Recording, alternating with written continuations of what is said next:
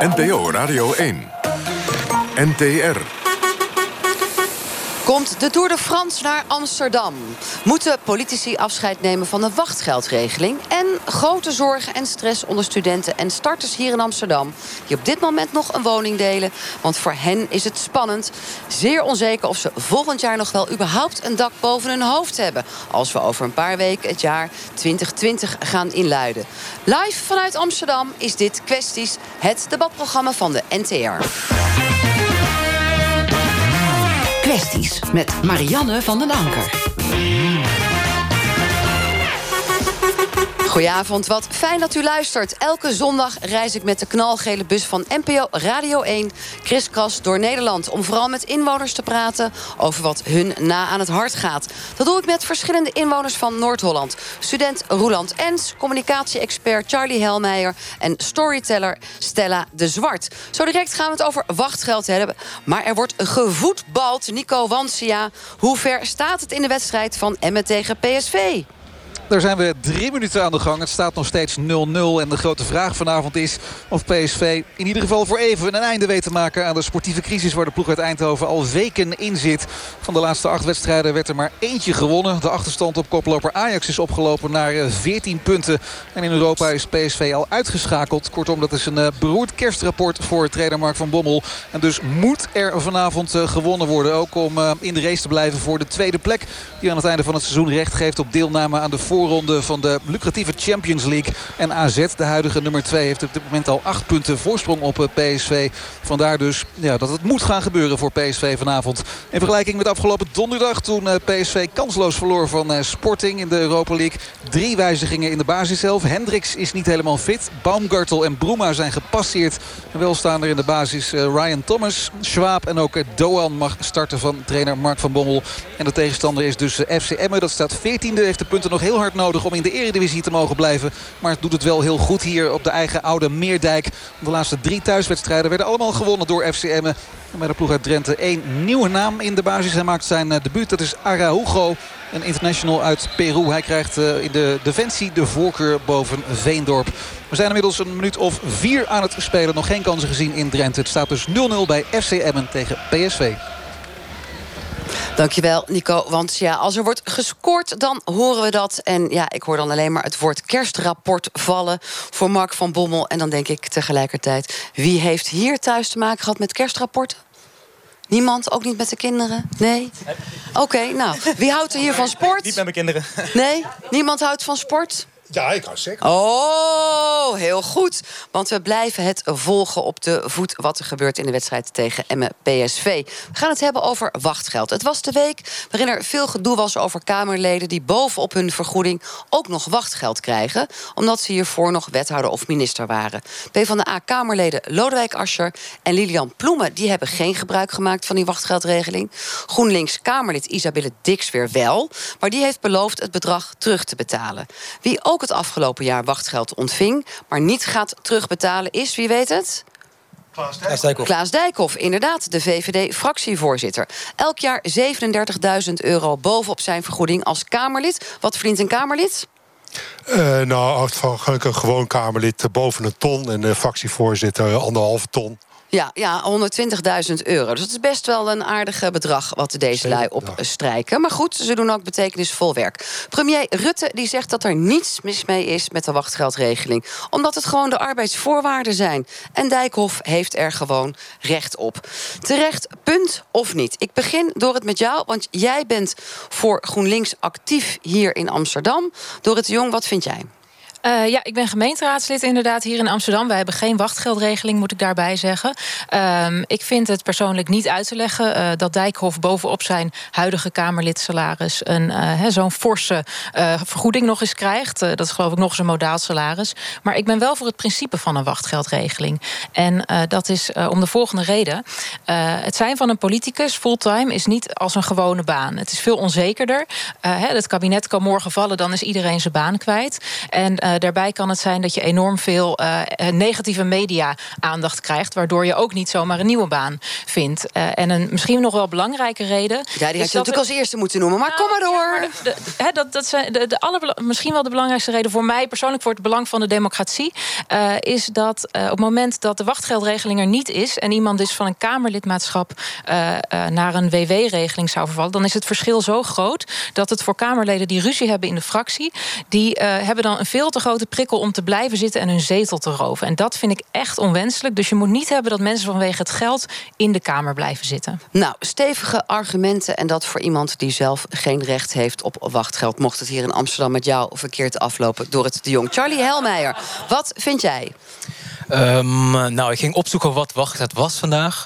uh, allemaal heel erg onduidelijk. Uh, ook supergoed voor de VVD natuurlijk. Um, dan heb je allemaal uh, burgers die al twijfelen en een beetje wantrouwend zijn tegenover politici. En is er een super ingewikkelde regeling wat niemand snapt. En dan zeggen mensen WW zal niet kunnen, maar WW dan ontvang je toch ook gewoon 70% van wat je vorige keer had verdiend. Dus dat, dat is dan, nou, voordat we daarover gaan hebben of dat, dat dan voor hen beter is, weet. Ze krijgen wachtgeld, staat gewoon in de arbeidsvoorwaarden. Dus niet alleen nou, voor Klaas moeten de arbeidsvoorwaarden veranderd worden. Alsof dat niet veranderd kan worden. Alsof dat in stenen geslagen staat. Maar je vindt het principieel niet oké? Uh, nee, ik vind uh, je bent een burger net zoals elk ander. En dan, uh, ja, uh, politici krijgen al speciaal genoeg uh, regelingen, vind ik. Op een gegeven moment moet het gewoon. En de argumenten die uh, worden genoemd door raadslid De Jong, namelijk dat het een onzeker bestaan is en dat het de democratie zou helpen, anders krijg je plusplakkers. Nou ja, een flexwerker heeft ook een onzeker bestaan en die verdient geen 120.000 per jaar. Dus ik zal zeggen, spaar het lekker maar op. Stella de Zwart, storyteller. Jij was vanmiddag al bij een prachtige bijeenkomst, de Preek van de Leek. Maar daar ging het hier niet over, hè? Daar ging het absoluut Wat vind jij van dat wachtgeld voor politici? Uh, in principe vind ik uh, dat Dorit gelijk heeft met wat ze net allemaal heeft uitgelegd. Alleen ik denk dat we nu in 2019 leven en ik denk dat uh, de wet aangepast mag worden. Omdat en hoe moet die worden aangepast en waarom? nou, ik ben geen jurist. jurist. dus ik weet het eigenlijk niet hoe je dat moet aanpassen. Ik denk dat daar juristen voor zijn. Maar ik denk wel dat we gewoon in een andere tijd leven. Waardoor er gewoon op een andere manier naar geld gekeken wordt. En ook heeft dat te maken voor politici. Maar vind je dit dan een soort graai-reactie? reactie van Klaas Dijkhoff... terwijl hij wettelijk gezien dit gewoon mag doen. Nou ja, graaien, graaien, graaien, dat vind ik ook weer zo'n negatief woord. Het is hij vindt dat hij er recht op heeft. Uh, het komt niet prettig over bij mensen die gewoon veel minder geld te besteden hebben. En hij krijgt het daar bovenop. En want hij heeft gewoon een andere baan. Je zegt, als dat nou niet het geval zou zijn... Dan had hij er recht op. Maar hij en dan is het een vangnet. En dan is het een vangnet. Maar nu op dit moment heeft hij gewoon een goed betaalde baan. En dat hij het daar extra bovenop krijgt is een plus, plus, plus. Is een hangmat in plaats van een vangnet. Precies. Roelof, jij bent uh, student politicologie. Dus ja, dit moet jou enorm aanspreken, want er is alleen maar wachtgeld voor politici. Ja, ik denk dat dit een heel interessant probleem is, omdat uh, we in een tijd leven waarin politici sowieso vrij weinig legitimiteit lijken te hebben bij het volk. Dus heel veel, heel veel mensen hebben al weinig vertrouwen in de politiek en zien ze al als, als graaiers en dat soort dingen. En dan is een schandaal zoals dit bij Klaas Dijkhoff natuurlijk extra slecht voor het vertrouwen dat het volk heeft in de politiek. En, um, maar het is toch niet echt schandalig? Ik bedoel, eh, premier Rutte verdedigt het, want de wet is de wet. Hij heeft er gewoon recht op. Natuurlijk, maar ja, het feit dat het de wet is, betekent niet dat het een goede wet is. Ik vind dat er erg goed gekeken, uh, gekeken kan worden naar of politici die al in hun ambt zijn, uh, nog wachtgeld verdienen. Tegelijkertijd snap ik ook zeker de argumenten voor de politici die uit een fractie worden gezet of wat dan ook op zich ook recht hebben op wachtgeld. Ik denk dat we ook, zoals Dorot al aankaarten, hele negatieve gevolgen zouden hebben als uh, politici uh, terug moeten naar laag, echt een, een laag salaris naar uit de Kamer. Dan wordt het ook niet meer aantrekkelijk voor politici. Nee, dan om misschien nog een incentive voor afsplitsingen en eenmans. Dorrit de Jong tot slot, GroenLinks Amsterdam. Nou, ik, ik, wil inderdaad wel nog benadrukken dat ik inderdaad he, vind van als je gewoon een goed salaris hebt, is wachtgeld echt uh, niet nodig. Uh, maar misschien nog even over die 70 procent, om dat uit de, uit de uh, weg te Met helpen. Die WW. ja, er zit een maximum op. Hè. Dat is het een maximum, max dagloon heet dat. en dat is gekoppeld, als ik het goed heb, aan het modaal salaris. En daarom is het verschil gewoon heel erg groot. Hè. Dat betekent niet. Ik bedoel, ik vind dat politici in principe uh, de politiek in moeten gaan vanwege hun idealen, omdat ze iets willen bereiken. Maar ja, dat je moet punt toch even meemakend, hè, Dorit, want dan wil ik nog iets aan jou voorleggen. Hoe dapper durf je te zijn als je geen recht hebt op wachtgeld? Want als je echt heftige uitspraken doet, dan kan dat het einde van je carrière betekenen. Je hebt geen wachtgeld. Ben jij dapper? Durf je alles te zeggen wat je wil?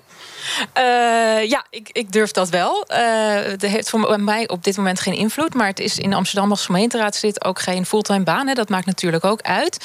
Uh, als Kamerlid is dat wel. En ik denk dat de vraag niet per se aan mij gesteld moet worden, maar ook aan andere mensen.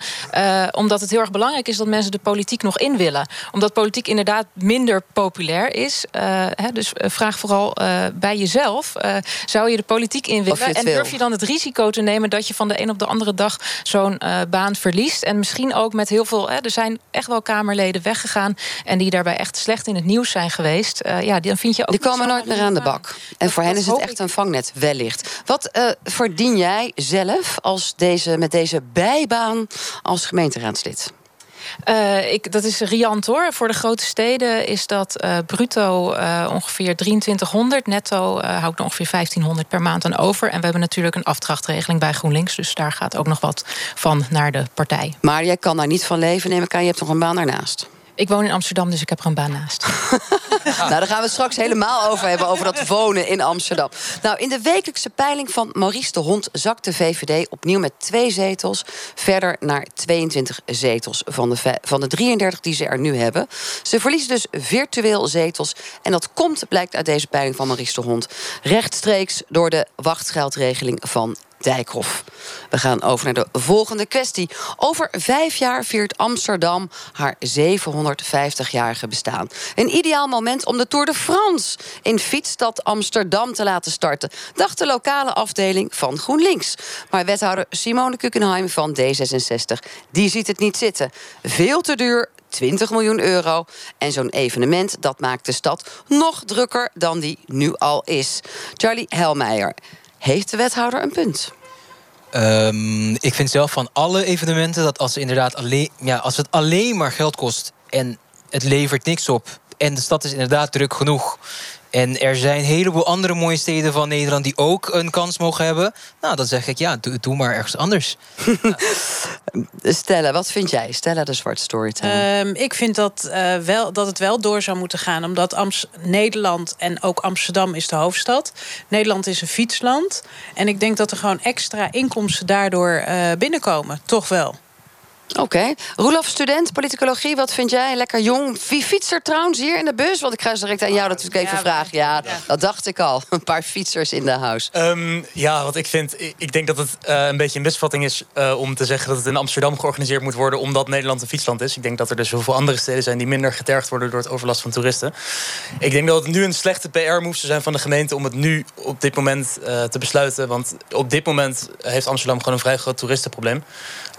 dus voelt het gewoon niet als een hele slimme move om terwijl we zoveel nadelen merken van toeristen te besluiten om over vijf jaar nog zoveel meer toeristen heen te brengen. Uh, Michel van Wijk, jij bent fietsliefhebber. Waarom vind jij wel dat het een goed idee is? Nee, ik vind, oh, ik vind niet dat het kijk, jij vindt het niet dat het een goed idee is. Ah. We hebben al heel veel evenementen in Amsterdam. Ik vind, geld, wat het kost of wat het eventueel zou opbrengen... vind ik een secundair argument. Uh, eh, 20 miljoen is op de totale begroting van Amsterdam. Dat, dat is te overzien. Maar we hebben al heel veel evenementen in de stad. We hebben komend jaar 2020 sale. Dus 2025 komt er weer sale. En dan ook nog Tour de France erbij. We moeten ook durven te zeggen... laat het een keer minder doen. En uh, wat dat betreft begrijp ik GroenLinks helemaal niet. Want die, uh, die, die zitten in de stad en die roepen altijd dat ze dicht bij de bevolking staan. En die bevolking roept juist, kan het iets minder met dat massatoerisme? en vervolgens zeggen ze, laat het maar komen. Dus daar zit een zekere mate van tegenstrijdigheid. Nou, en wat een mazzel hebben wij nou dat de initiatiefnemer Dorrit de Jong van GroenLinks bij ons in de bus zit. Nou, weinig support heb je. Niet goed geluisterd naar die inwoners. Niemand zit erop te wachten. Uh, wisselend. Kijk, Amsterdam bestaat straks uh, 750 jaar. Uh, en dat mag groots gevierd worden. De gemeente heeft al in de boeken staan dat er een groot evenement komt. Een groot sportevenement. Toen ben ik gaan nadenken met mijn ja. fractie natuurlijk. Wat past er bij Amsterdam? Nou, Amsterdam fietshoofdstad. Zou het niet fantastisch zijn als we in, als Amsterdam... voor het eerst sinds 1954 weer de start van de Tour de France hier naartoe zouden halen? De start van de Tour was destijds in Amsterdam Nieuw-West. Dus was inderdaad goed over nagedacht. Gebracht. Oh, er is gescoord. Buiten... Voetbal, wat denken we? Iets anders dan fietsen. Kom maar door, Nico, want ja, klopt het? PSV is uh, binnen het kwartier op een 1-0 voorsprong gekomen in de uitwedstrijd tegen Emmen. Doelpunt valt uit een hoekschop aan de rechterkant van het veld. Schwab wordt bij de tweede paal helemaal vrijgelaten. En kan de bal dan uh, simpel binnentikken achter de doelman van uh, Emmen. Emmen begon het beste aan de wedstrijd. Kreeg de eerste grote kans voor Kollar. Er was een schitterende redding van Oenerstal die dat voorkwam. Daarna heeft de PSV het heft overgenomen. En de ploeg uit Eindhoven leidt dus met 1-0 door het doelpunt van Daniel Schwab. Nou, dat is uh, feest daar in ieder geval een klein beetje al voor PSV. Maar de wedstrijd is nog in de vroege fase. Net als de plannen om in Amsterdam de Tour te laten starten. Dorrit Jong, je was net aan het uitleggen wat voor een briljant idee het is... wat jullie hebben bedacht vanuit GroenLinks... om in het kader van het 750 jaar bestaan van Amsterdam te zeggen... start van de Tour komt hier fantastisch uh, breed volksfeest. Hè, vrij toegankelijk, dat vinden wij belangrijk. Buiten, uh, zodat iedereen er makkelijk naartoe kan. Maar goed, ik heb natuurlijk ook de brief gelezen van de wethouder. Ja, jullie uh, zitten samen de coalitie. Is dat een dingetje? Uh, niet per se omdat nee. ik in de coalitie zit. Het was natuurlijk een initiatief uh, dat vanuit onze fractie kwam... waar andere fracties ook positief op hebben gereageerd. Um, wat ik wel een belangrijk argument hierbij vond, dat is nog niet genoemd, uh, is dat uh, Rotterdam in 2023 of 2025 de tour naar Rotterdam wil halen. Ik had in mijn voorstel geschreven. Ja, dat is mijn. Ja, Songfestival hebben we ook al gehaald. we doen het graag hoor. We jatten alles. Organiseer het nou samen. Hè. Dan kun je ook de kosten delen, de, de organisatiekracht uh, delen. Um, dat leek mij het ideale. Dat je bijvoorbeeld de tijdrit nou ja, tussen die twee steden organiseert of iets dergelijks. Um, ik geloof niet dat dat uh, Rotterdam Lekker over de A4 of over de A13. nou ja, je zou allemaal fantastische site-events, weet je, een rondje A10. Uh, ik, had, ik zag het helemaal voor me, maar ik, uh, ik maar voorlopig, door het zijn het prachtige ideeën die je hebt, fantasieën en dromen. Want het wordt te duur gevonden en de stad is te druk. Heb je daar ook nog gevoel bij? En ook wat Michel natuurlijk zei, jullie luisteren gewoon niet vanuit GroenLinks. Wij willen dat helemaal niet. Nou ja, ik moet zeggen dat ik op mijn voorstel juist ontzettend veel positieve reacties heb gehad. Echt uh, overdonderend vanuit alle hoeken. Mensen die zeiden, uh, die normaal niet zo heel veel met GroenLinks uh, hebben, die zeiden: Jeetje, wat een leuk idee. Dat is ook wel eens goed om, om te horen bij een voorstel dat wij doen. Um, nou, het wordt waarschijnlijk maar, nog maar even on hold gezet. Maar er staat wel in de coalitieplannen dat er een evenement moet Precies. komen. Even in de bus kijken. Wat zou een goed idee zijn, 750 jaar Amsterdam? Wat voor een evenement? Nou, laten we Gert-Jan Bakker, Stichting Woon. Als we dat geld nou spenderen om een jaar lang gratis openbaar vervoer uh, te geven aan alle Amsterdammers. De bezoekers daar ook maar, net zo makkelijk. Uh, en van daaruit verder oh. kijken hoe we dit uh, structureel kunnen maken. Er is gescoord, volgens mij. Klopt dat, Nico Wansia? Ja, en het is 1-1 geworden bij FC Emmen tegen PSV... door een schitterend doelpunt van Glenn Bijl. Eerst in duel met Bergwijn op het middenveld. Ontdoet zich van de PSV'er. Ziet dan vanaf de middenlijn dat keeper Oenestal van PSV... ver voor zijn goal staat. En hij schiet de bal vanaf de middenlijn over de keeper in het lege doel. Een schitterend doelpunt van de rechtsback van FC Emmen. Alleen nu is de vraag, heeft hij een overtreding gemaakt... in dat duel met Bergwijn? Ja of nee. In Zeist zit iemand eh, mee te kijken, de VAR. En die vindt het wel een overtreding. En die roept nu scheidsrechter Dennis Higler naar de monitor langs het veld. En dat wordt een eh, cruciale beslissing van de scheidsrechter. Want wordt het 1-1 of blijft het 0-1 voor PSV? Elke tegenslag voor PSV in eh, deze fase, in deze beroerde fase waarin de ploeg uit Eindhoven verkeert, kan ja, ze zomaar de wedstrijd kosten. Want hoe gaan ze daarmee om met zo'n tegenslag? Hij heeft zijn oordeel gevormd, scheidsrechter Dennis Higler. Daar komt het gebaar. En hij uh, zegt dat het geen doelpunt is. Het is een overtreding van Glenn Bell. Dus blijft het 0-1 omdat er een overtreding is gemaakt voor, Bell. Voor Bell. Ja, jammer voor hem, want hij maakt een schitterend doelpunt. Maar het gaat dus niet door. 0-1 blijft het bij Emmen PSV. Nou, gelukkig hebben we dat bij kwesties niet dat je op je laser krijgt en dat je doelpunt niet telt. Gert-Jan Bakker, je had een prachtig voorstel. Gratis OV voor iedereen. Ja, voor die 20 miljoen. Uh, dat is een uh, eerste idee, maar eigenlijk misschien nog wel belangrijker in deze tijden van woningcrisis en woningnood. Om bijvoorbeeld de gemeente heel veel geld, wat er ook maar kan, uh, in het feestjaar, in het jubeljaar van de gemeente Amsterdam. Om al dat geld in een grote pot te stoppen en daar heel heel veel woningen voor te laten bouwen. Zelf bouwen, woningen creëren. Studentenwoningen, jongerenwoningen, ouderenwoningen. Uh, invalide woningen, gezinswoningen, grote woningen, kleine woningen. Ja. En ik denk dat als we dat realiseren als Amsterdam voor de gemeente Amsterdam... voor Amsterdammers dat we dan een heel mooi feestjaar gaan hebben. Als we dat kunnen organiseren. De, de feestweer is er bij jullie wel een beetje uit. Jullie lijden aan zoveel problemen... dat jullie niet eens meer het 750-jarig bestaan willen vieren... voor jullie prachtige start. Weet jullie wie de beschermheilige overigens is van Amsterdam? Sint-Nicolaas. Sint-Nicolaas. Nou, misschien kan die nog wat extra geld komen brengen... met de pakjesboot voor jullie. Um, nou, iemand nog een ander briljant idee... om 750 jaar Amsterdam te vieren? Stella? Nee, ik heb geen idee. Nee? Jeetje. Nee, maar ik, vind, nou, ik sluit me wel aan. Wat, wat je zegt, dat is een beetje uh, natuurlijk uh, uit, uit, de mouw gegrepen. Maar het is iets wat voor alle Amsterdammers is. En ik begrijp ook wel dat je heel veel positieve reacties krijgt... op zo'n idee over die Tour de France. Uh, want heel veel evenementen in de stad die, zijn, die worden door veel mensen gewaardeerd. Laten we dat niet vergeten. Zowel door Amsterdammers als door gasten van Amsterdam. Maar het levert steeds meer overlast op. En dan moet je op een gegeven moment ook durven te zeggen... hier Laten we het een keer minder doen. Laten we het een keer anders doen. En dan is zo'n idee, denk ik, dat een hele andere besteding is. En dat geeft geen overlast. Het geeft genoegen, een andere besteding. En dan heb je wel, hoe jij dat noemt, je jubeljaar. Nou ja, zeg maar, heb ik andere associaties mee. Maar het, het is, in ieder voor geval, Michel, een hele andere vibe... qua idee om 750 jaar Amsterdam te besteden. Met overigens best wel wat miljoenen die daar aan te verspijkeren zijn. Ik wens je daar heel veel succes mee, Amsterdammers. Kwesties met Marianne van den Anker. Iets heel anders. De SP en het CDA pleiten voor een landelijk schuldenpardon. Mensen die in de enorme schulden zitten bij de Belastingdienst of door bijvoorbeeld verkeersboetes zouden een kwijtschelding moeten krijgen. Nou, kom maar door. Uh, ik ben er wel voor. Dat, er, uh, dat de, de, burger zeg maar minder uh, belast gaat worden. Omdat er een, gewoon een hele schuldenindustrie is. vind ik dat er wet aangepast zou moeten worden. Dankjewel, Stella. Je hebt me gered, want ik kreeg een enorme hoestbui.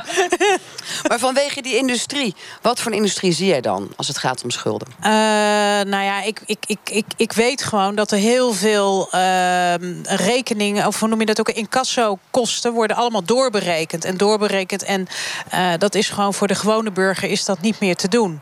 Dus mensen leven daardoor in de armoede. Ja, bedoel je dan dat boetes op boetes worden gestapeld... en dan met name dat uiteindelijk Leeuwarden de grootste schuldeiser is... naast energieleveranciers en telefoonaanbieders? Ja. Wanneer kom jij wat jou betreft een aanmerking voor zo'n schulden... pardon, stellen de Zwart? Uh, ik denk dat dat gewoon maatwerk is. Ik denk dat het gewoon Zeg ik het goed? Of zeg ja, maatwerk is individueel. Ja, ja precies. kijken dus per geval. Precies, dus ik denk dat dat... maar ik denk dat het gewoon in Den Haag in de wet geregeld moet worden... zodat er uh, minder woekering is van alles wat er is over schulden. Nou, een helder verhaal. Volgens mij lijkt er ook politiek draagvlak voor. Maar een pardon, dat is nog ver weg. Charlie Helmeijer, wat vind je van het idee van zo'n pardon? Um, ik vind hem goed. Ik vind eigenlijk dat met heel veel dingen die we nu uh, hebben in ons leven... zijn er allemaal regeltjes bedacht van zo moet het. En als dit gebeurt, dan is dat, dan is dit. Maar werkt het? Zorg ervoor dat we leven in een land waarin we, leven, waarin we willen leven. Uh, kunnen mensen daardoor uh, goed hun kinderen opvoeden? Kunnen, ja, al dat soort dingen. Dan denk je, ja, dan gaan we boetes boven elkaar opstapelen. Maar heeft, leidt het tot een plek waar je wil wonen... waar mensen goed kunnen ontwikkelen en opgroeien? Nee. Dus ja, op een gegeven moment moet je dan toch gaan kijken... naar andere, andere maatregelen die je kan nemen. Ja, en wat voelt voor jou dan eerlijk? Want nu is het natuurlijk ook zo. Kijk, zo'n schuldeiser zegt ook: ik heb er ook werk aan. Hè, en deurwaarder moet langs, die maken kosten. Je moet belasting betalen. Dus ja, is, uh... er moet gekeken worden naar uh, wat de kosten zijn die bovenop een, um, een nog te betalen uh, rekening is. Het blijkt dat heel veel deurwaarders daar vaker eroverheen gaan. Terwijl de meeste mensen daar helemaal geen besef van hebben. Dus dan komen ze er ook mee weg. Dus dat is de eerste stap al. Maar op een gegeven moment een kale pluk kan je niet, een kale kip kan je niet plukken. Ja, een gegeven moment houdt het op. Ik bedoel, als je. En dan zeg jij dan maar een pardon, eh, alles kwijtschelden? Uh, dan moet er gekeken gaan worden uh, of een deel van de schulden misschien niet weg moeten. Ja. Stel dat we dat doen, hoe voorkomen we dan... ik weet trouwens niet of dat er nog mensen zijn... die heel erg tegen zo'n pardon zijn. Ik nou, kijk even ik, rond. Ik, ik, vraag me wel af, het schuldpardon, in die zin... Eh, dat ik, ik zal niemand benijden die in die situatie komt... en het stapelen van schulden op schulden... ook door deurwaarde of boete op boete... dat heeft totaal zinloos. En dat je maar makkelijk geld kan lenen in die situatie zit, nogmaals, ik benijd die mensen niet... dan kom je op een gegeven moment kan je op een punt komen... dat je persoonlijk failliet wordt geklaard. En dat is al een bestaande situatie. En dan kom je in de hulp hulpverlening. Want dan, word je, dan krijg je tijdelijk stop in ieder geval dat je je schulden moet betalen. En dan word je geholpen om eruit te komen. Dan ben je drie jaar op zijn minst afhankelijk van die hulpverlening. En dan word je geholpen naar een situatie dat je weer zelfstandig kan leven. Dus in één keer die schulden kwijtschelden. Ja, daar kan ik me weinig bij voorstellen. Want dan, dan help je mensen niet om een volgende stap te maken. Dat ze niet weer dan zeg jij, dan zitten ze over tien jaar weer in dezelfde problemen. en dan praten we over tien jaar weer over een nieuw reservoir aan mensen je die moet mensen wel helpen om niet weer in dezelfde situatie te komen. Maar als ik je, in de, reden, mag, maar als ik je in de reden mag vallen, ik mag denk dat, altijd. dat uh, mensen die uh, zo zwaar in de schulden zitten, die, zien, die overzien het op een gegeven moment niet meer. En ik denk dat het gewoon het allerbelangrijkste is dat ze een budgetcoach krijgen daarbij als het kwijtgescholden gaat worden zodat mensen uh, niet terug kunnen vallen in hun oude patroon. Dus ik denk dat het gewoon echt maatwerk is, wat heel veel mensen zouden moeten hebben. Want als je vastzit in het web van schulden, dan uh, zit je gewoon gevangen. En dan kom je niet meer vooruit en niet meer achteruit. Dus ik denk dat mensen een stip op de horizon moeten krijgen. om uh, wel weer deelgenoot te kunnen zijn van de maatschappij. om zelf geld te kunnen verdienen. Ik nou, is het wel zo stellen met jouw hele lieve actie? Word je daarbij geholpen? Nee, niet, niet. Absoluut niet. Je wordt er niet bij geholpen. Dat weet ik uit eigen ervaring. Dat je niet geholpen wordt om weer uh, verbeterd terug te komen in de maatschappij. Dat moet je echt allemaal zelf doen. Dus ik denk als er een, een, een pardon komt of een wet komt, vind ik wel dat mensen die uh, individueel in de WSMP terecht zijn gekomen of gesaneerd zijn. Ja, of dat ze moet je geholpen worden om gewoon weer zelf voorzienend te kunnen zijn. Dus dat je financieel onafhankelijk bent. En dan kan je weer bouwen naar de toekomst. Anders niet. Je hebt het zelf meegemaakt, hè? Vanuit een privé-situatie. Ja, ja. dus jij kan wel spreken uit ervaring. Uh, we hebben overigens ook heel veel mensen in de bus gehad... die ook allemaal schulden hadden. En die zeggen wel, het is een enorme stap om daarin te komen... in al die regelingen. En dan moet je ook best wel behoorlijk in de shit zitten. En even oh, kijken naar de getallen. 1,35 miljoen huishoudens, huishoudens, hè, 1 op de 5... heeft betalingsproblemen op dit moment in Nederland. En bijna 8% ernstige betalingsproblemen. Dus als we het schuldenpardon pardon doen... kost het in ieder geval een fortuin. GroenLinks, hoe zitten jullie erin? Ja, wij, wij denken wel dat je inderdaad moet kijken naar andere oplossingen. Omdat we nu zien dat mensen zo lang in de schulden blijven. En dat het Budget misschien voor het 750 jaar Amsterdam erin stoppen. omdat het om heel veel mensen gaat. Um, maar we hebben, uh, we hebben ook een soort tussenvorm hier in Amsterdam voorgesteld. Dat gaan we volgend jaar starten. Dat is een pilot uh, schulden overnemen bij jongeren. Dat betekent niet gelijk kwijtschelden, maar wel dat je de schulden overneemt als gemeente. Uh, dat je dus zegt, nou, deze jongere die heeft forse schulden. Wij staan garant, wij nemen die schulden over. Die worden wel op termijn terugbetaald. Maar ze komen niet in zo'n streng schuldsaneringstraject. Want dat is echt, dat heeft forse gevolgen. Zeker voor kinderen bijvoorbeeld die opgroeien in een gezin dat drie jaar in de schuldhulpverlening zit. Dat is echt heel erg zwaar. En als je de schulden overneemt, dan geef je mensen wel een adempauze. Dan geef je ze ruimte om hun leven op orde te krijgen. Uh, uh, en tegelijkertijd uh, wel de verantwoordelijkheid om te kijken hoe ze kunnen terugbetalen, hoe ze dat kunnen doen. Maar Helder, je krijgt alle ruimte om dat in de verkiezingen natuurlijk straks weer voor het voetlicht te gaan brengen. Maar hierbij kwesties alvast gedaan. Roland Ens, wat vind jij ervan? Van dat idee van een schuldenpardon? Of misschien wel van het uh, idee van GroenLinks? Ik, vind het een goed idee. Al moet er natuurlijk gekeken, gekeken worden naar de precieze uitwerking ervan. Maar de huidige situatie zorgt voor ongelooflijk veel emotioneel en psychisch uh, uh, en soms zelfs lichamelijk leed bij huishoudens in onze samenleving. En als welvarende samenleving kunnen we dat ons eigenlijk niet veroorloven. veroorloven. Het is gewoon moreel echt onverantwoord dat we uh, zoveel huishoudens in zulke schrijnende situaties laten bestaan.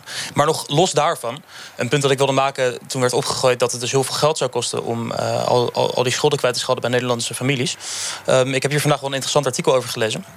Um, het feit dat er heel veel gezinnen zijn die, of huishoudens zijn die in de schulden leven. Um, los van het gigantische emotionele leed dat daarmee gepaard gaat, dat is ook niet per se economisch goed voor een land. Want als, nee. een, als een gezin in de schuldsanering zit, dan kunnen ze alleen maar aan het minimum kunnen ze dingen uitgeven. In Amerika hebben ze dus blijkbaar een systeem waar mensen na drie jaar gewoon sowieso al hun schulden kwijtgeraakt krijgen. En dat is eigenlijk ook op economisch vlak, nogmaals, ik vind het morele vlak het belangrijkste, maar ook op economisch vlak is dat, kan dat positieve gevolgen hebben voor een land. Dus ik nou, waar stond dat artikel? Want dan kan je dat gaan Dorrit geven en vertel het nog even aan de rest van Nederland waar dit te vinden is. Volkskrant drie jaar geleden. Kijk, Sorry, nou, dat is best wel een beetje ingewikkeld zoeken, maar wel een prachtige nieuwe inbreng vanuit het morele, maar ook vanuit het economische, om die schulden in Nederland in ieder geval aan te gaan pakken. Kwesties met Marianne van den Anker. En dan gaan we het hebben over dat woningprobleem in Amsterdam met die nieuwe regeling. Ik sta met de bus van NPO Radio 1 in Amsterdam, vlak bij het AI-museum, met een prachtig uitzicht over het ei. Dus als u in de buurt bent, kom gezellig even bij ons in de bus langs. En anders moet u het maar gewoon doen of via internet met onze webcam mee te kijken. Nou, het is wel minder gezellig als je zo om je heen kijkt en je realiseert dat we midden zijn beland in een discussie die studenten en, studenten en starters hier in Amsterdam flink bezighoudt. Het gaat om mensen die een woning delen. Vanaf 1 januari 2020 komen er strengere regels hier in Amsterdam. De gemeente wil op deze manier de overlast in woonwijken en de absurd hoge huurprijzen gaan aanpakken. Muziek in de oren voor veel mensen, maar studenten en starters denken hier anders over. Ze vrezen op straat te belanden, dakloos te raken, omdat hun verhuurders geen duizenden euro's boetes willen riskeren. Ik praat erover met Roland Ens, hebt u al gehoord, student politicologie, verhuurder Anouk en Michel van Wijk, hebt u ook al een aantal keer gehoord. Hij is bewoner van Amsterdam Centrum. En ook hier in de bus Dorrit de Jong, hebt u al gehoord namens GroenLinks Amsterdam. Gertjan Bakker van Stichting Woon. Nou, jullie bijten het spits af. Michel van Wijk. Nou, jij was al tegen dat fietsen. Je vond het allemaal al te druk. Maar goed, daar heb je ook nog meerdere studentenhuizen in je buurt. Ik zeg het een beetje sarcastisch, hè, maar wat zijn uw ervaringen met studenten in uw eigen woonbuurt? Nou ja, het is inderdaad heel, heel erg druk in, eh, in Amsterdam uh, Centrum. Uh, en dat geeft, dat geeft heel veel rumoer. En ik heb zelf bij mij in de straat dus ja, studentenhuizen. Het, het, het, het onderwerp heet, heet woningdelen. Wij noemen het gewoon verkamering. Of het is verkamering van een bestaande woning. Die wordt aan de woningvoorraad onttrokken. En die wordt geschikt gemaakt om het aan meer mensen te verhuren. Dat is in heel veel gevallen, zeker als je praat over particuliere verhuurders, is dat laten we eerlijk zijn, een manier om meer geld te verdienen. Je kan toch ook zeggen handig, want er is hier woningtekort. Dus elke vierkante meter die je kan benutten, gewoon usen. Opstapelen die mensen zoveel mogelijk in één huis. Ja, ik, uh, we hebben de laatste tijd ook veel, uh, veel uh, de spreekwoordelijke leraren en agenten gehoord. Er is ook woningtekort voor. En er worden juist die woningen ontrokken voor die middengroepen. En die worden gegeven, nou gegeven, die worden voor goed geld voor een paar honderd, 500, 600 euro per maand verhuurd kamertjes, hokken aan studenten. Die studenten kunnen ook geen kant op, dat realiseer ik me wel. Maar je moet je afvragen, is dat nou wel wenselijk? Eén, dat geeft heel veel, dat heb ik, ervaar ik zelf. Ik ken mensen, ik ben actief in de buurtorganisatie in, uh, in Amsterdam Centrum. Een paar buurtorganisaties. Ik ken ook veel mensen, die hebben daar gewoon veel geluidsoverlast van. Dat is dus u zegt dat woningdelen, die kamertjes en die verkaveling... één, we willen het niet, overlast. En twee, anderen verdienen daar hun geld mee. En drie, nou ja, het wordt onttrokken voor mensen die het ook nodig er hebben. Wordt, er wordt, het argument wordt vaak aangedragen... we moeten studenten woonruimte geven. Nou, dat, ik denk dat dat een secundair argument is. We moeten goed opletten dat het zo is... dat veel mensen, particulier woningverhuurders met name... daar gewoon geld aan verdienen. Twee, en dat is ook jammer, er zijn ook veel woning corporaties. Die onttrekken ook woningen voor de middengroepen. En die gaan het geschikt maken. Daar hebben ze een afspraak over in de gemeente Amsterdam. Geschikt maken voor studentenverhuur. Dat zijn dan ook weer verkamering in complexen waar andere mensen wonen. En die hebben daar last van. Oké, helder. Want anders zijn er heel veel dingen al gezegd. En wil iedereen daarop reageren? Anouk, jij bent verhuurder. Ja, ik ben uh, verhuurder. Ik heb twee studenten bij mij in huis. Tot voor kort waren dat mijn eigen kinderen, maar die zijn vertrokken. En, uh, sorry. Dus nu heb ik uh, twee studen studenten bij mij in huis. Een van die studenten, ze kwamen eigenlijk toevallig bij mij op het ja, op mijn pad. Een van die studenten woonde zelfs in een caravan. En die heb ik toen gezegd van nou, ja, kom, maar bij mij. Bij mij, ik heb twee kamers leeg staan. Dus ik verhuur die kamers. En uh, het zijn mensen die vaak uh, voordat ik zelf ga slapen al in bed liggen. En uh, ik heb er verder weinig last van. Ik vind het ook heel gezellig. En ik moet er niet aan denken dat ik dus nu voor 1 januari een van die mensen op straat moet gaan zetten. Door ja, want hoe zit het precies in elkaar? Voor de mensen die het nog niet helemaal scherp hebben, kan jij nou, het uitleggen in twee of drie zinnen? Ja, de woningdelersregeling zoals ik hem ken. Ik ken niet alle details, want het is een verschrikkelijke complex monstrum. Waarvan ik denk dat de meeste Amsterdammers dat helemaal niet kennen.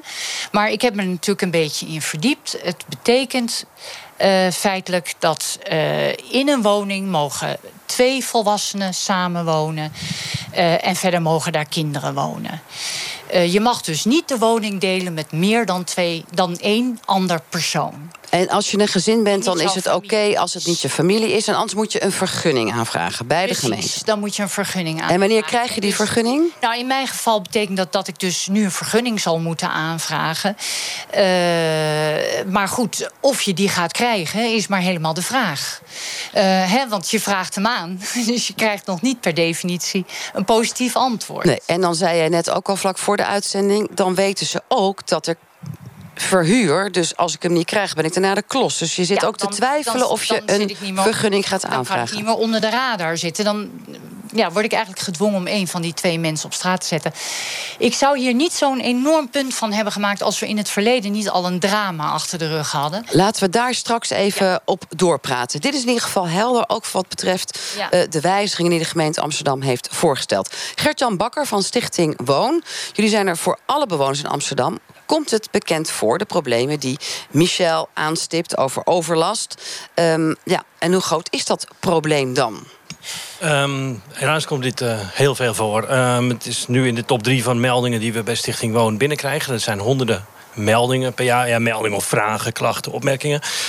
Zowel van bewoners, van buren, die zeggen van nou, de etage boven mij, daar wonen nu vier studenten. En ja, die hebben toch een ander ritme als wij altijd in het pand hebben gehad. Dus dat, en op de houten trappen, eh, oude panden, dat levert overlast op.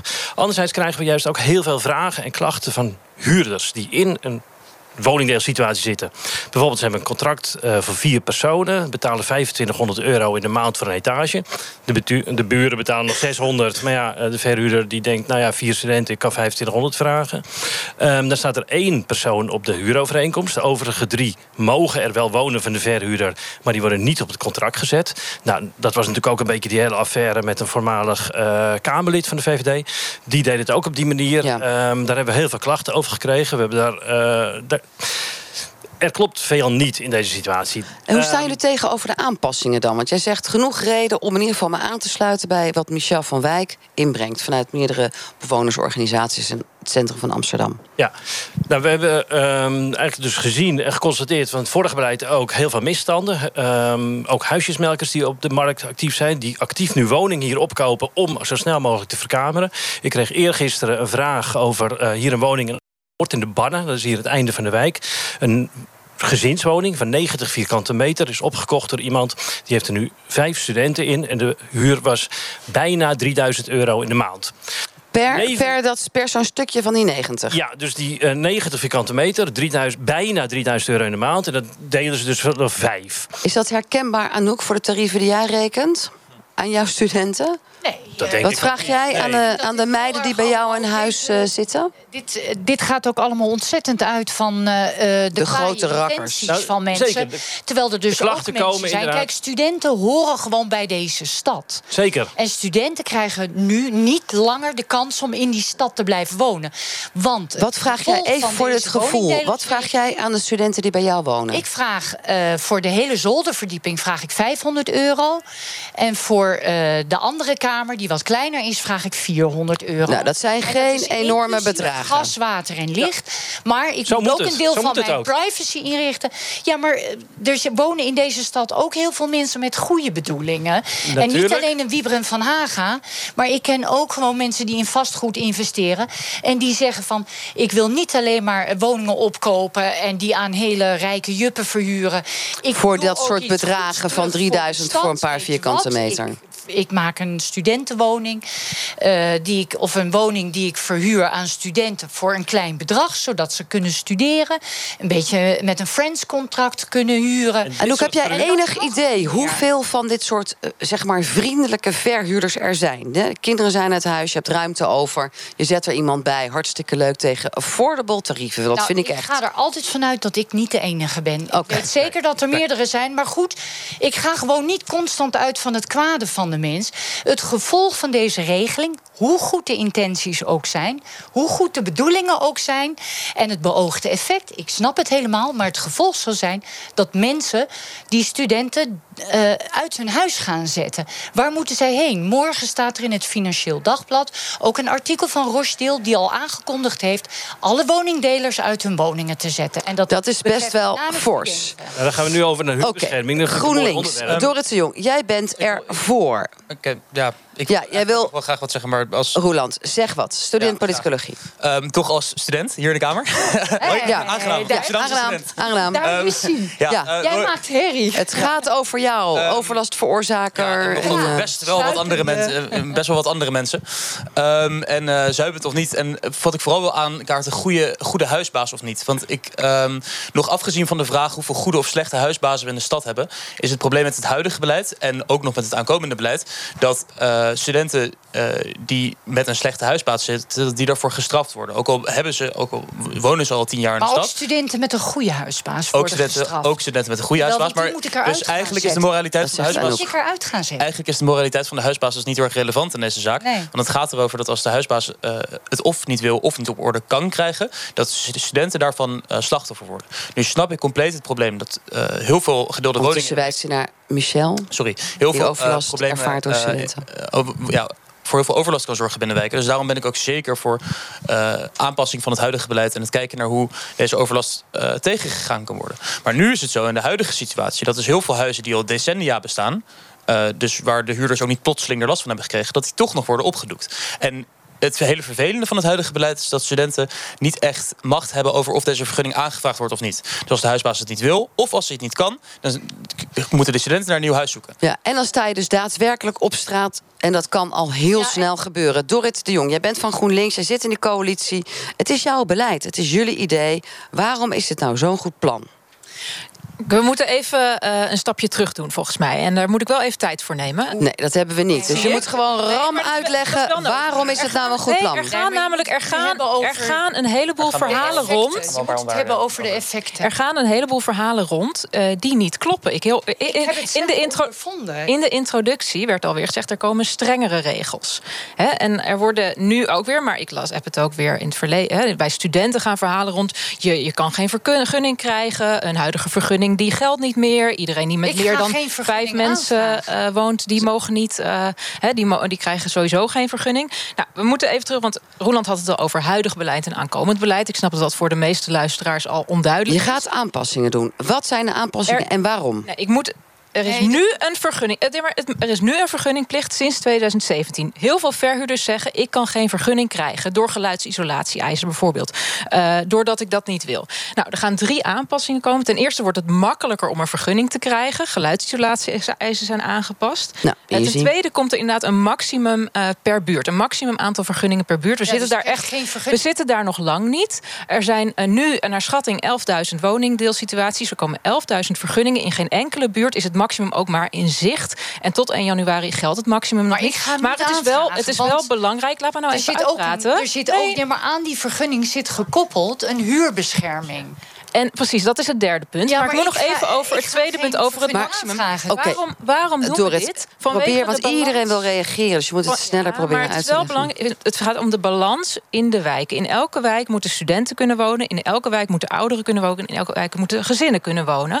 En het derde is, er komt inderdaad een recht op een individueel huurcontract. Nu zijn studenten rechteloos. Studenten en starters worden op straat gezet, want ze hebben geen contract. Nee, ze worden straks op straat gezet. Nee, Ik ga als u geen vandaag een vergunning vergun- aanvragen. Als u Nee, die ga ik niet aanvragen, want ik wil geen huurbescherming. Maar als niet, uiteindelijk is het Ik niet de wil geen- gemeente die... geen Anouk, huurbescherming. Anouk. Ik woon in een huis, in een, in een koophuis, gewoon mijn eigen bezitting. Maar gaan we nu het beleid aan de hand van één situatie Ja, helemaal nee, maar- beschouwen? Nee, dat gaan we niet doen. Nee, ik wil van. Dorrit nog wel weten, Dorrit de Jong van GroenLinks... misschien wil ik het komen er kopen. studenten wel of niet straks Nee, op straat niet. staan? Dat weet ik nog De suggestie die jij wekt is... er is nog voldoende ruimte in de vergunningen... dat iedereen die aanvraagt, krijgt gewoon die vergunning.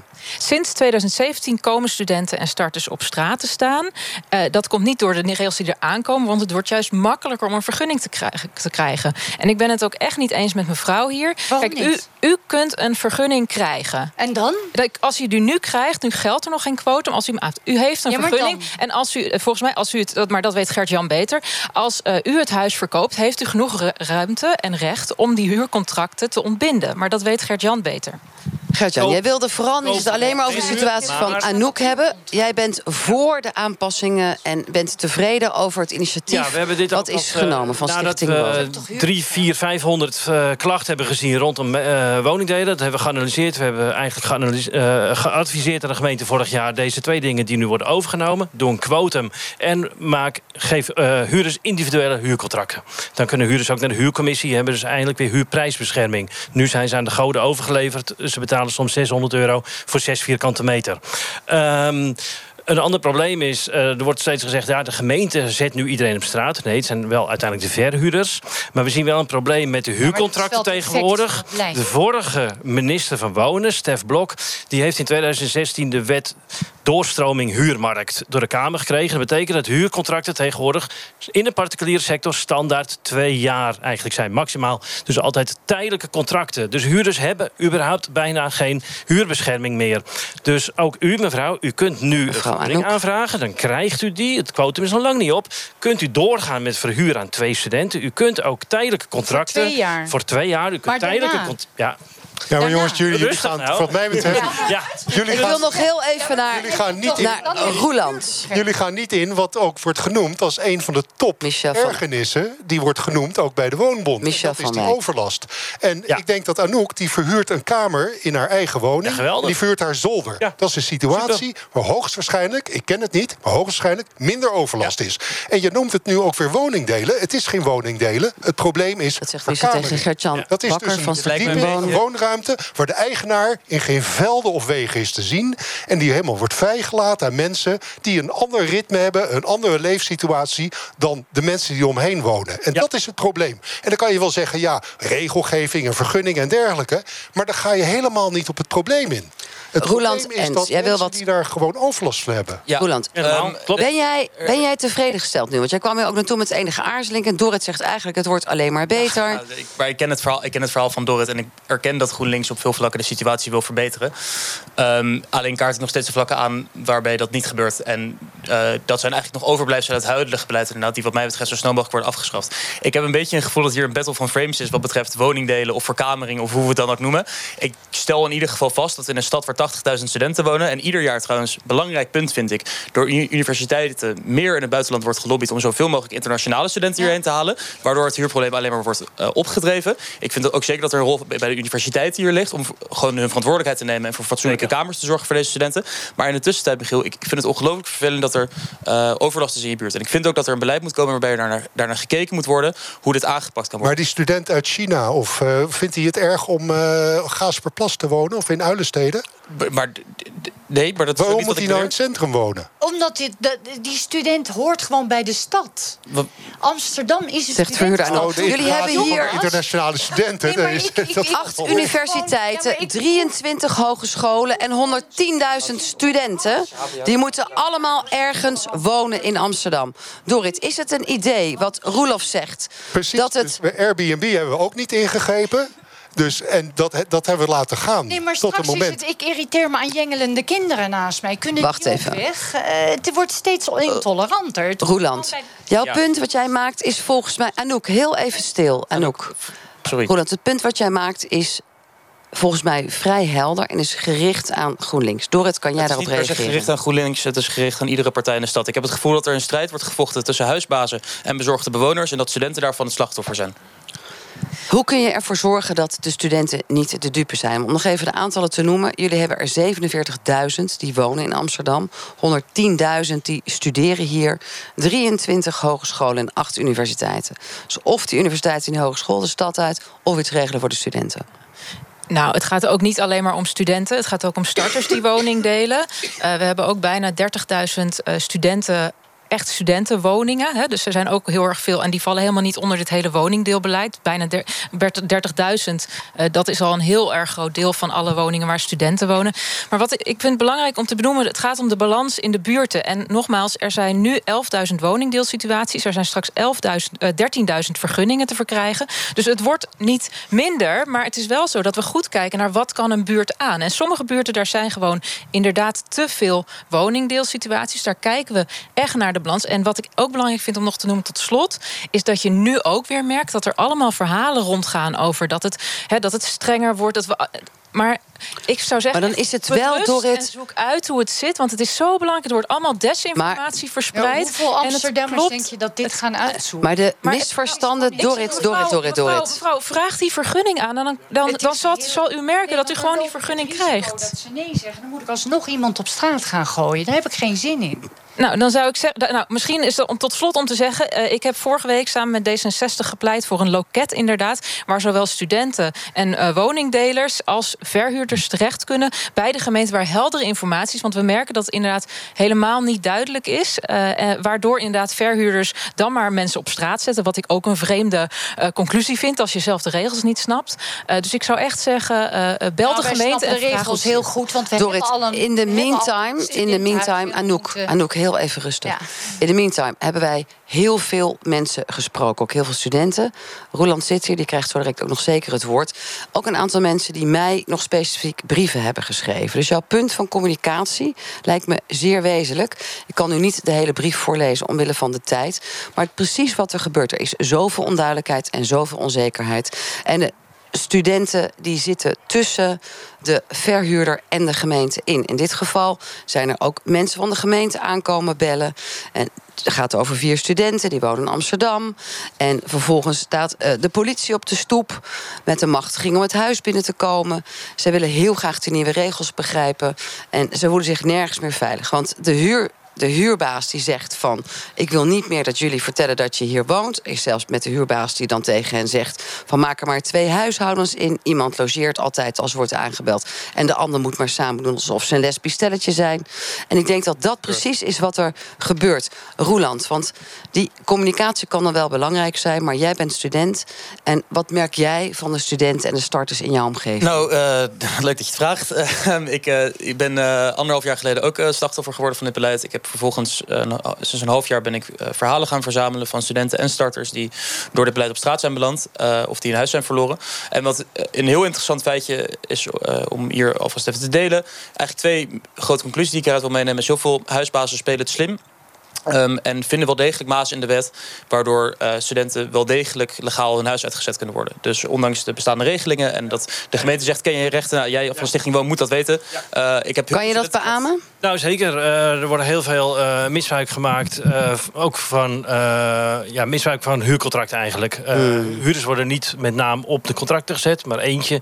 Bij woningwisselingen, dan mag er opeens, wonen er eerst vier mensen en dan gaat er één iemand weg en dan mag er niet iemand terugkomen. Ja. Maar die moeten wel dan die drie mensen moeten wel die 2000 euro huur betalen. Al dat soort misstanden. Um, Waar jij tegen wilt treden. ook bij uh, Stichting Woon terecht. We hebben in alle stadsdelen kantoren. Dus kom langs en wij helpen je. Ja, doe dat oprecht trouwens vooral. Zeg ik want, want dat is het eerste feitje wat jij zei. Ja. Ik heb dat ontdekt. Dat ik, dat ik dus, wordt uh, bevestigd. Ja, dat ik, dat, dat ik dus wil meegeven. Um, is dat... Um, ja, studenten dus het slachtoffer worden van, van huisbazen die geen zin hebben deze vergunning te regelen. En dat het echt ja, ik heb al tientallen gevallen, meerdere tientallen gevallen van dit soort verhalen verzameld. En dat lijkt niet opgelost te gaan worden met het huidige beleid. Wat tweede vind jij dat er moet gebeuren? Tweede, mag ik nog even mijn tweede punt mag maken? Tweede punt dat ik wil meenemen met het quotum... dat nu inderdaad nog ruimschoots niet behaald uh, is... Uh, wordt niet rekening gehouden met dus de, uh, nou, waarschijnlijk in sommige gevallen honderden gevallen van situaties die, die, tot nu toe niet geregistreerd zijn. Want studenten willen zich niet inschrijven, want dan komt de gemeente of dan gooit de huisbaas eruit. En daarom geloof ik als student, en ik denk dat ongeveer iedere Amsterdamse student dat kan beamen, dat we in sommige wijken al ver boven die 5% zitten. Nou, nu, nu vraag ik me echt af of het moreel is om die bestaande situatie dan nog op straat te zetten. Wat ik wil dat er verandert, om die vraag te uh, beantwoorden, is uh, ik wil dat er even fatsoenlijk onderzoek wordt gedaan naar hoeveel woningdeelsituaties er al bestaan, ook als ze niet ingeschreven staan. Uh, want het, het huidige onderzoek ernaar lijkt niet helemaal op goede cijfers te berusten. Want het neemt niet de mensen mee die zich niet durven in te schrijven. Ik wil dat er realistische quota worden ingesteld op basis daarvan. Um, en ik zal niet woord doorlaten.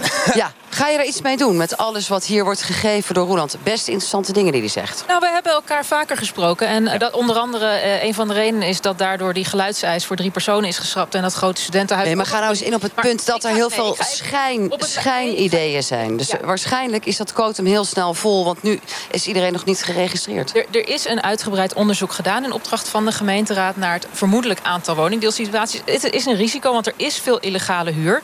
Kijk, we willen uiteindelijk, hè, dat vind ik echt als GroenLinks... het liefst zou ik een soort leefbaarheidstoets willen. Een passend quotum, daar gaan we naartoe. Maar voor nu moeten we deze maatregelen echt nemen. We gaan het niet verbieden, we gaan het verbeteren.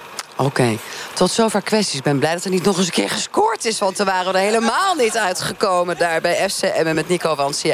Um, vanuit Amsterdam, vlak vanuit het AI, was dit kwesties. We zijn er volgende week weer. Tot dan, blijf luisteren. Radio Doc, tot straks na het journaal.